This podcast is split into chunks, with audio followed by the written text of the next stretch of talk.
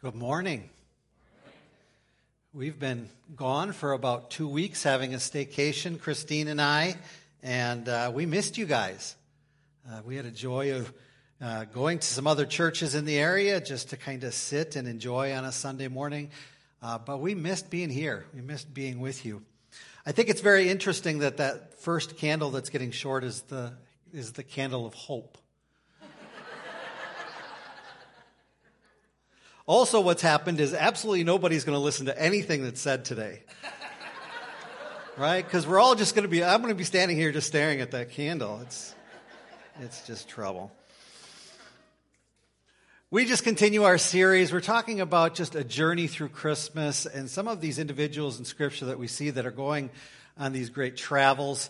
Today, I get the joy of talking about Mary and uh, we begin our text in the, in the book of Luke, chapter 1. And uh, this is the story of that angel that came and communicated to Mary. The angel went to her and said, Greetings, you who are highly favored, the Lord is with you. Boy, wouldn't it be great if an angel just said that to you? Right? What a wonderful thing to be said to us, you know? I like your hair, I like your glasses, all of those things. You are highly favored. The Lord is with you. Mary was greatly troubled at his words and wondered what kind of greeting this might be. But the angel said to her, Do not be afraid, Mary. You have found favor with God. You will conceive and give birth to a son, and you are to call him Jesus. He will be great and will be called the Son of the Most High. The Lord God will give him the throne of his father David, and he will reign over Jacob's descendants forever his kingdom will never end. That's a great statement, too, isn't it? The kingdom is not in trouble. This was her question. How will this be? Mary asked the angel, since I am a virgin. I'm thinking in this whole discussion, there's more, there's more conversation than that's not written down. Because if I'm Mary, I've got a list of questions. She's got one, at least one that's written down. The angel answered, The Holy Spirit will come on you, the power of the Most High will overshadow you. So the Holy One to be born will be called the Son of God. Even Elizabeth, your relative, is going to have a child in her old age, and she who was said to be unable to conceive is in her sixth month, for no word from God will ever fail. And this is Mary's response. This, Mary's journey. I am the Lord's servant. May your word to me be fulfilled. Then the angel left. Let's pray. Lord, we thank you for the example of Mary. We thank you for the example of a, of a young woman who just is willing to say yes to God, is willing to adapt, to adjust her life to be a follower, to truly follow you. So, Lord, would you teach us this holiday season, maybe a little bit more, what it looks like to place our lives in your hands? We pray this in Jesus' name. Amen. I don't know how many of you are traveling this holiday season.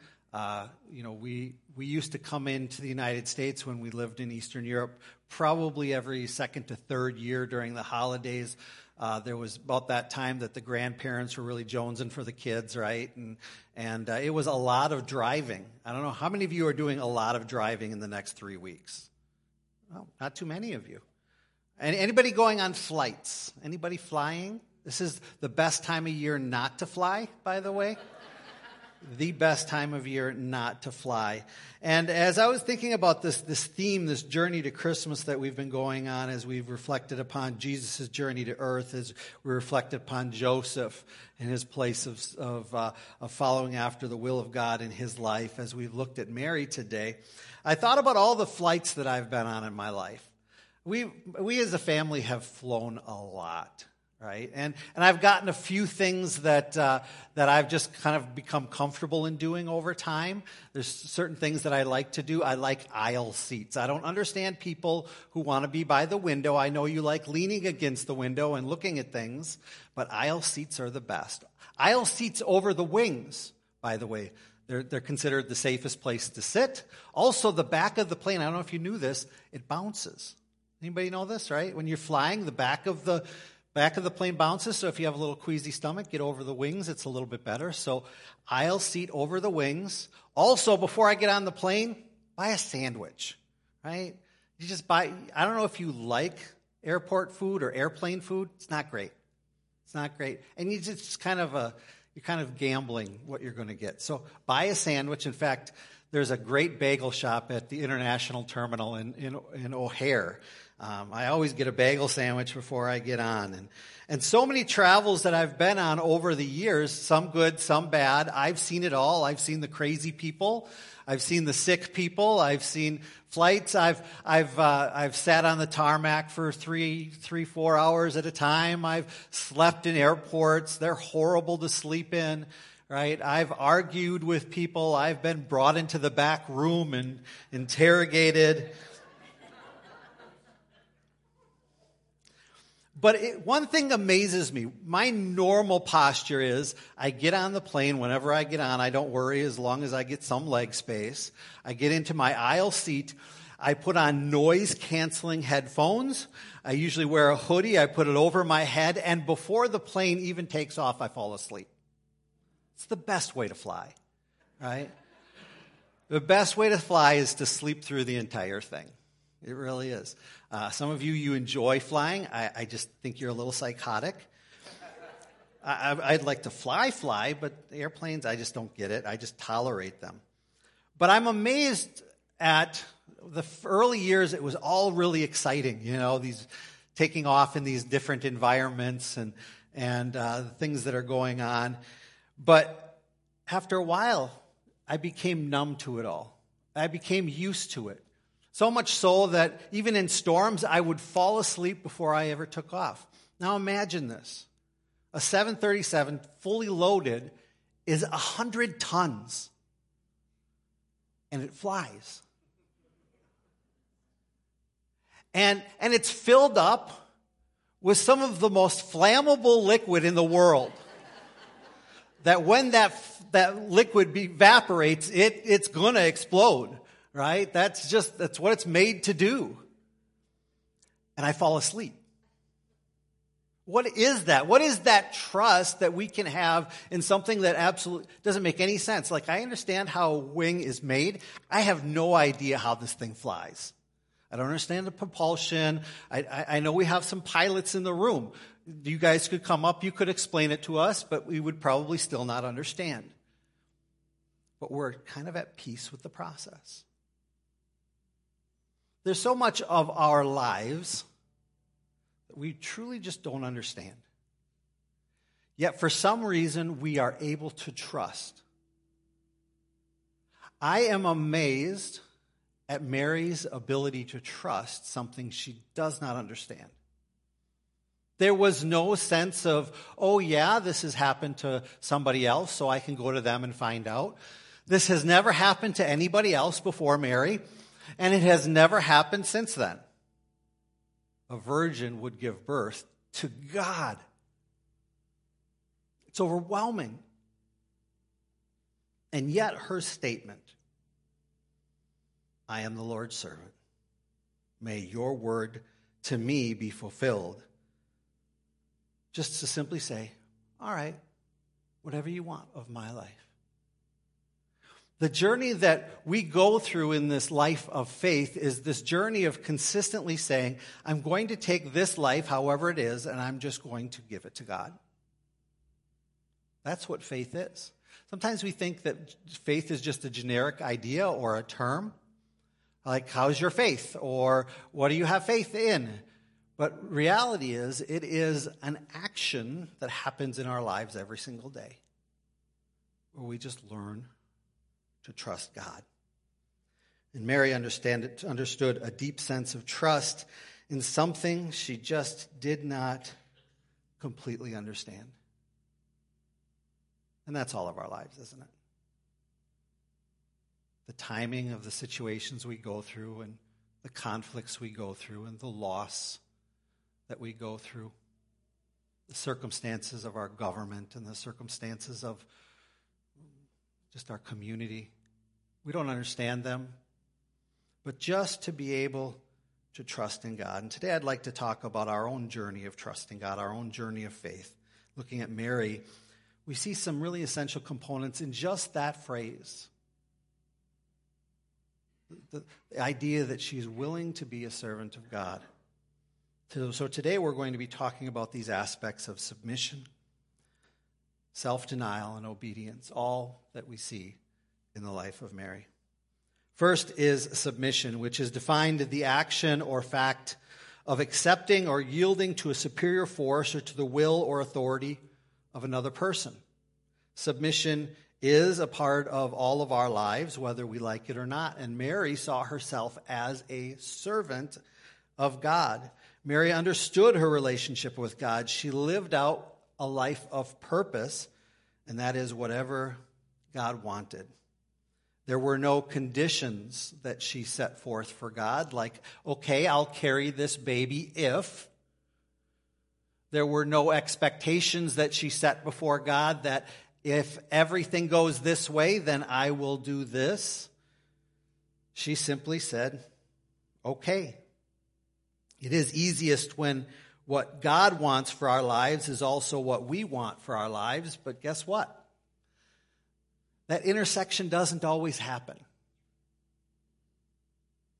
Sometimes what God would have for our lives is very different than what I would want for my life. I would have loved to have re- retired around 35. There's a lake house on Zillow that's going for about 7.9 million right now. I think it's inflated. Our intersections are not always the same as God's intersections. But I want you to t- I want to tell you that when we submit to God's way, it's always the best way.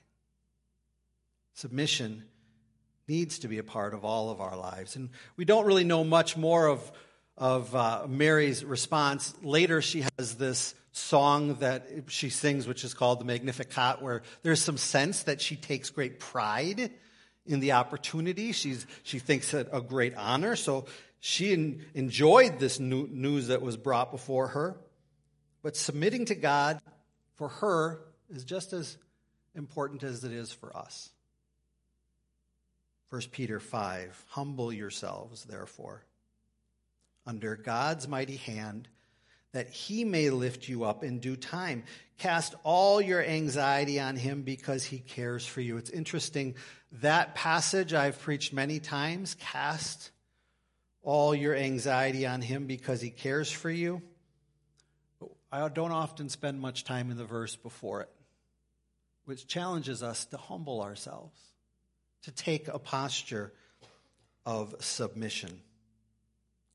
Uh, I grew up with my cousins. In fact, one of my cousins lives close. I told you about my cousin Scott. And he and I were the punching bags of our older brothers. How many of you were punching bags? Anybody? Welcome. How many of you were the other guy? All right. You guys can leave. But there was one move at the end of every wrestling match. Everything kind of ended the same way. It was the arm, the chicken wing behind the back, right? It was the twisting of the arm with the face usually pressed against the carpet, in which my cousin John or my brother Mark would say, Give up, give up, right? Scott was really flexible, so it took him a long time to give up right? And he'd just, he'd just be pressed down, that wing behind his back. Give up, give up. And inevitably, eventually, you give up before the arm breaks. Uh, and then immediately Scott or I would pop up and say, My fingers were crossed, and poof, right back at it, right?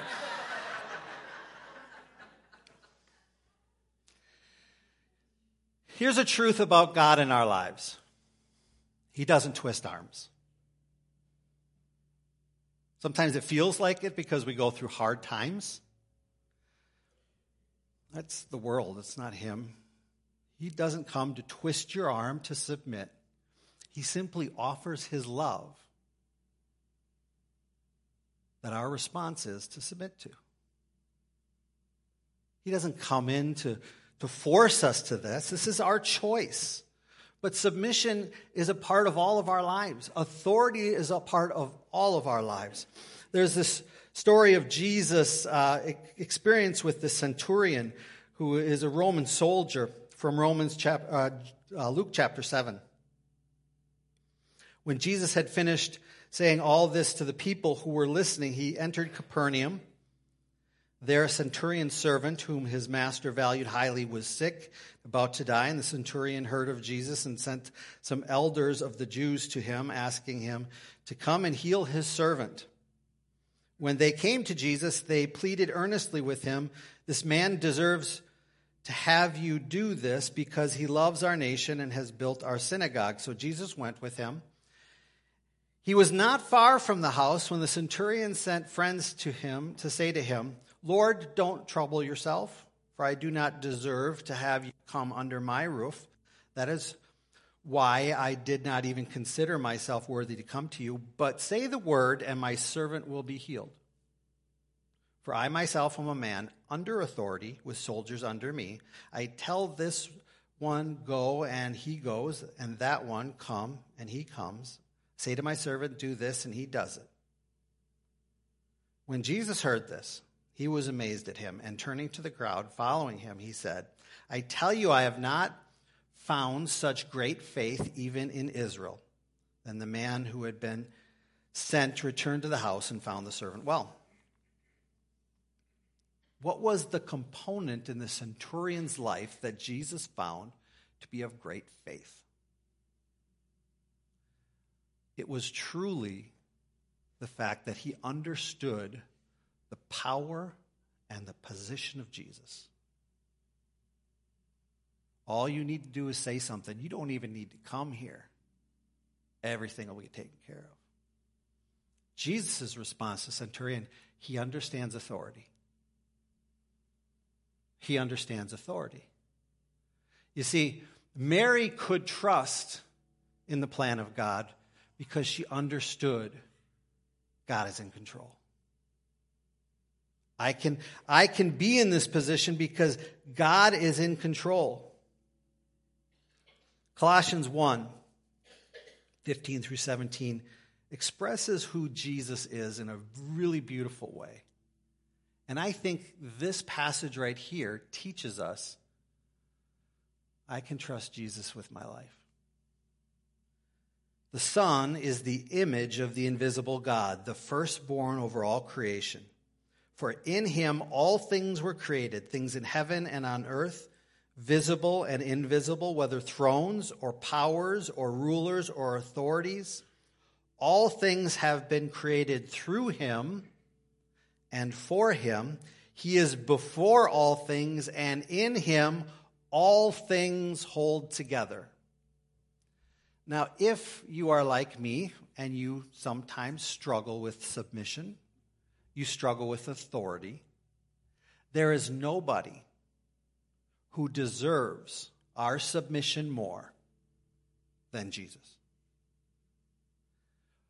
Every atom in the universe, according to this passage, is being held together by Jesus.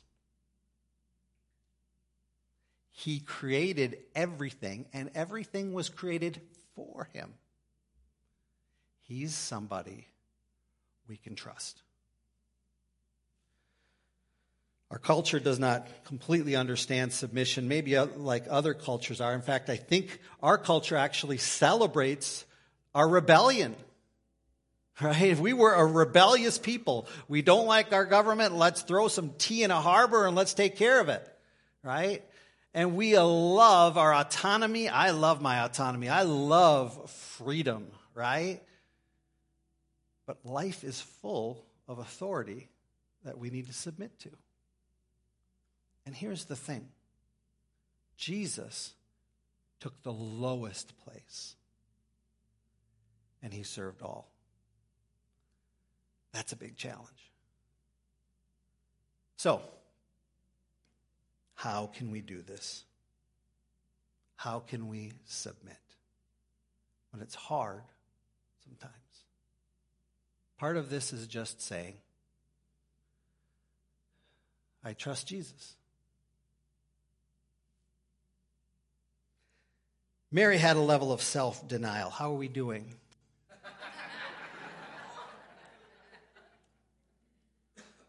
I'm good. Mary had a level of self denial.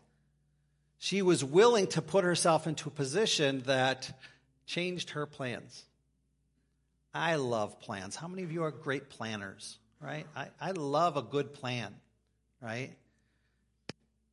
Often to serve and submit to Jesus means that there's some self denial. Jesus said this Whoever wants to be my disciple must deny themselves, take up their cross daily, and follow me. For whoever wants to save their life will lose it. But whoever loses their life for me will save it.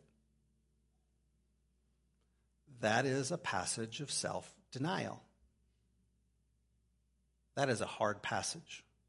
Understand this passage was given significantly before the death of Jesus Christ. And he still brings in the concept of the cross. There is a death component of self when we serve Jesus. Our life of faith is self denial. Mary was preparing to get married. She was probably 13, 14 years old. Joseph was probably much older than her. But she had a plan to get married. You have to understand this could really change a lot of things for her.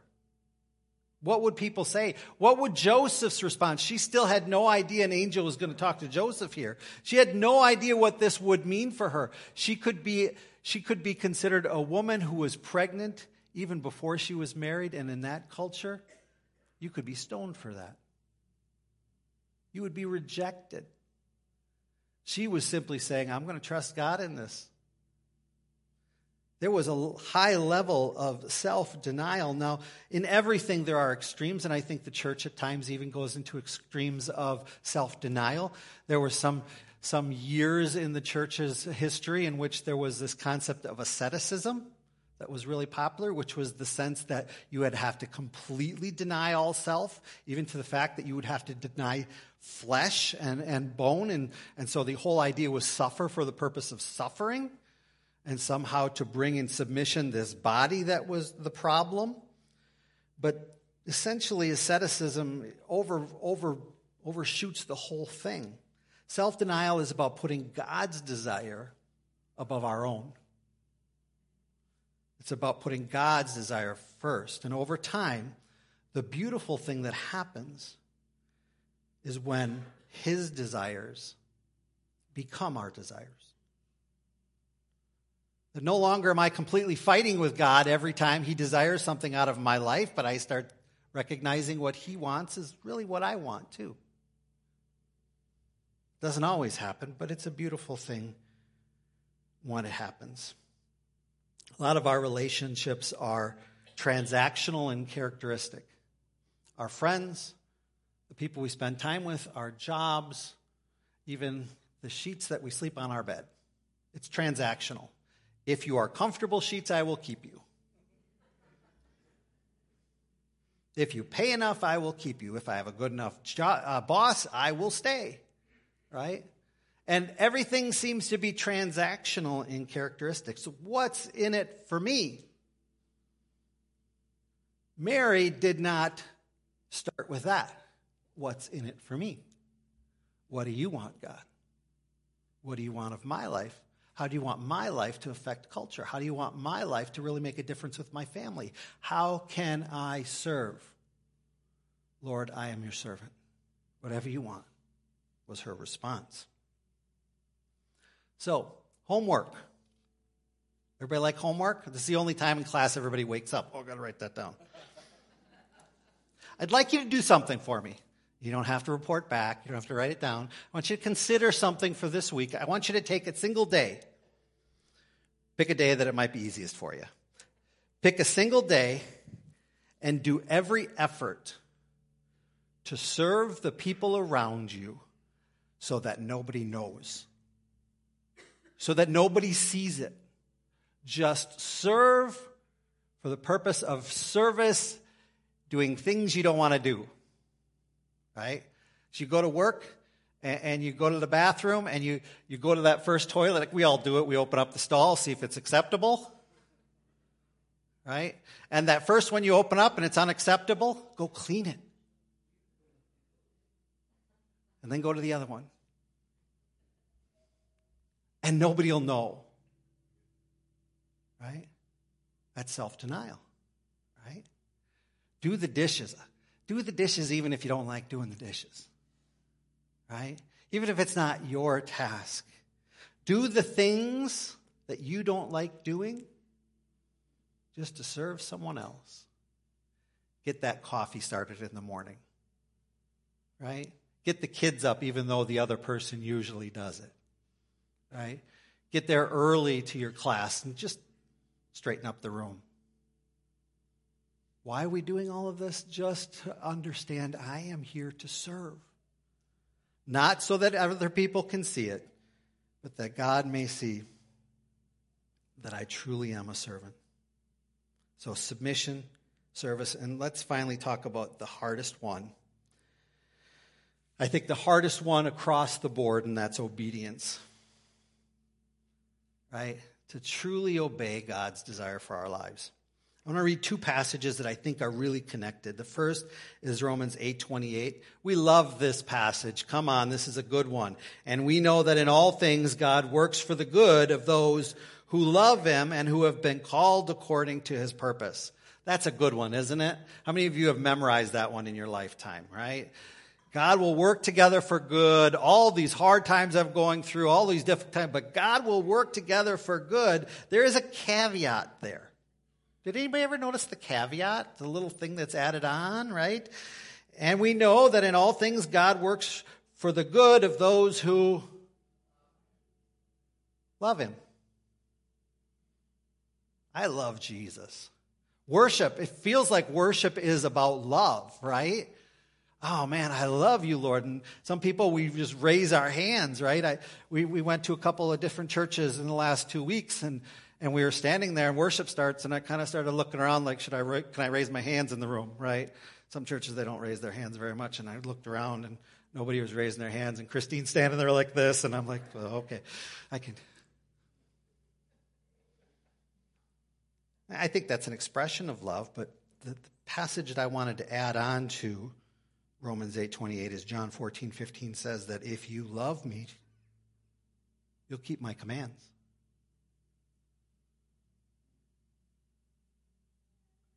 Well, that, that caveat becomes a little stronger then, doesn't it? All things, that God will put all these things together for good for those who kind of take out love Him and put keep my commands.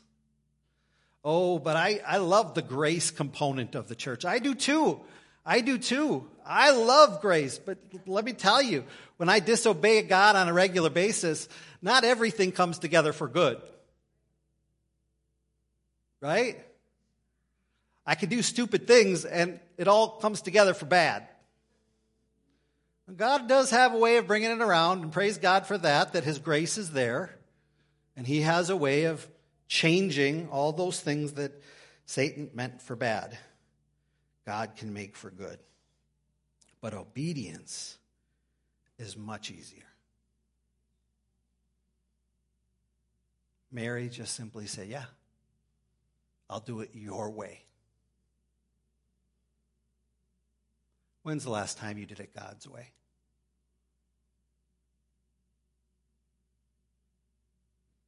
I asked myself that question this week because I can do the Christian lifestyle and still do everything my way. What gratifies me? It's easy for me. What feels good for me? But God's way. It's the best way. But here's the thing the obedience component is a whole lot easier if we're living a life of submission and self denial. It's really hard when we're not doing that. If you're just said, you need to obey to obey, it's really hard when your boss or somebody around you starts barking orders and you have no submission to them whatsoever. Like you may do them, but your heart's not coming with it. How many of you ever done a task at work and your heart's not in it? I, yeah, absolutely. But obedience is a whole lot easier when we're in submission and self denial and saying, My life, this is the summary of all of this, my life is in God's hands. All of it. Maybe the most important journey we'll ever go on. A life of faith that says, My life is yours, Jesus. I'm going to ask the worship team to come. We've got a lot of candle left.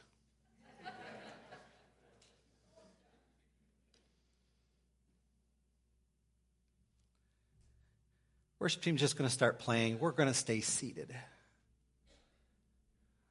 Sometimes it's a little easier to be in a prayerful posture when we're seated. And I'm going to, I'm going to, in just a moment, I'm going to read a few questions. And I would like you to do, uh, what's the word for it? Inventory. Like you just take a moment of inventory in your life.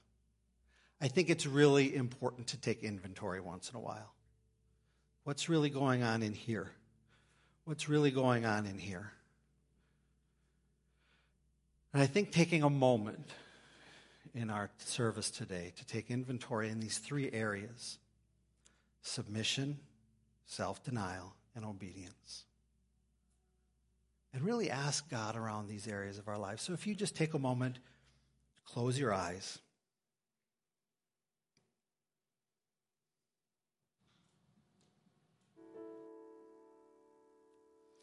First question What area of your life, what area of your life is not in submission to God? It could be a relationship. It could be a romance. It could be dreams that you have for your life. Even hurts that you've held on to for a long time. Maybe it's your finances.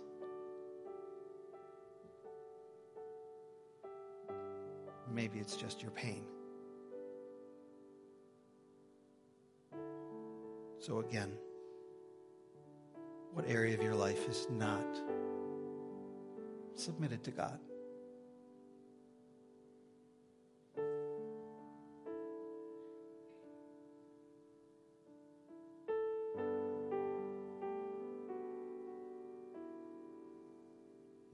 Self denial.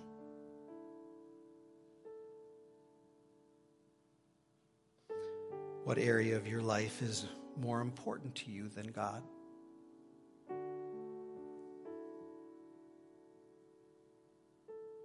Maybe it's your hobby, entertainment, your security, your appearances, what other people think of you. What has become more important to you than God?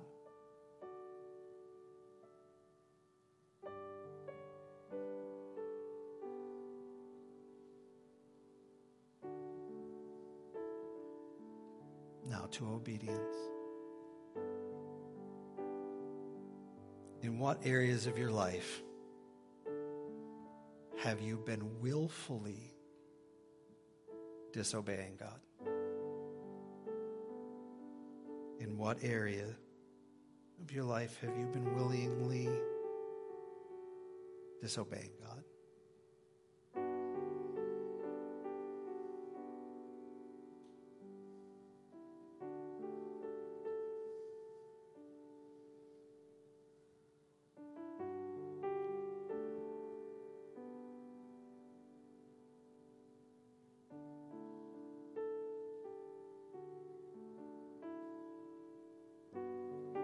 What change do you believe that the Holy Spirit is asking you to make? Not the change that you want to make. What change is the Holy Spirit asking you to make today?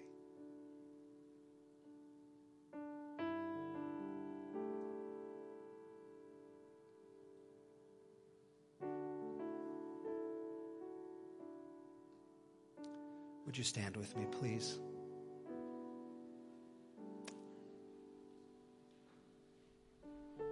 Prayer team is going to come forward, and we're going to end in a song. Do you know that Jesus lived a life of submission? Philippians tells us he had, the, had all power of all the universe and yet came down, became a baby, took on flesh, man. He submitted to the cross. He denied himself. Had no place to sleep, didn't know where his next meal was going to be. Simply was a servant. He was an individual who was in complete obedience to God's desire for his life. So today, as we sing, it's our desire, really is our desire to become more like Jesus. I ask Pastor Mark to come and stand. We have a prayer team off to our left here. If today, during our worship time, or even just after, if you would like somebody to pray with you through some circumstances in your life, that's what we're here for. You, uh, as, as your church, to pray with each other for your needs. And so please feel free to slip forward.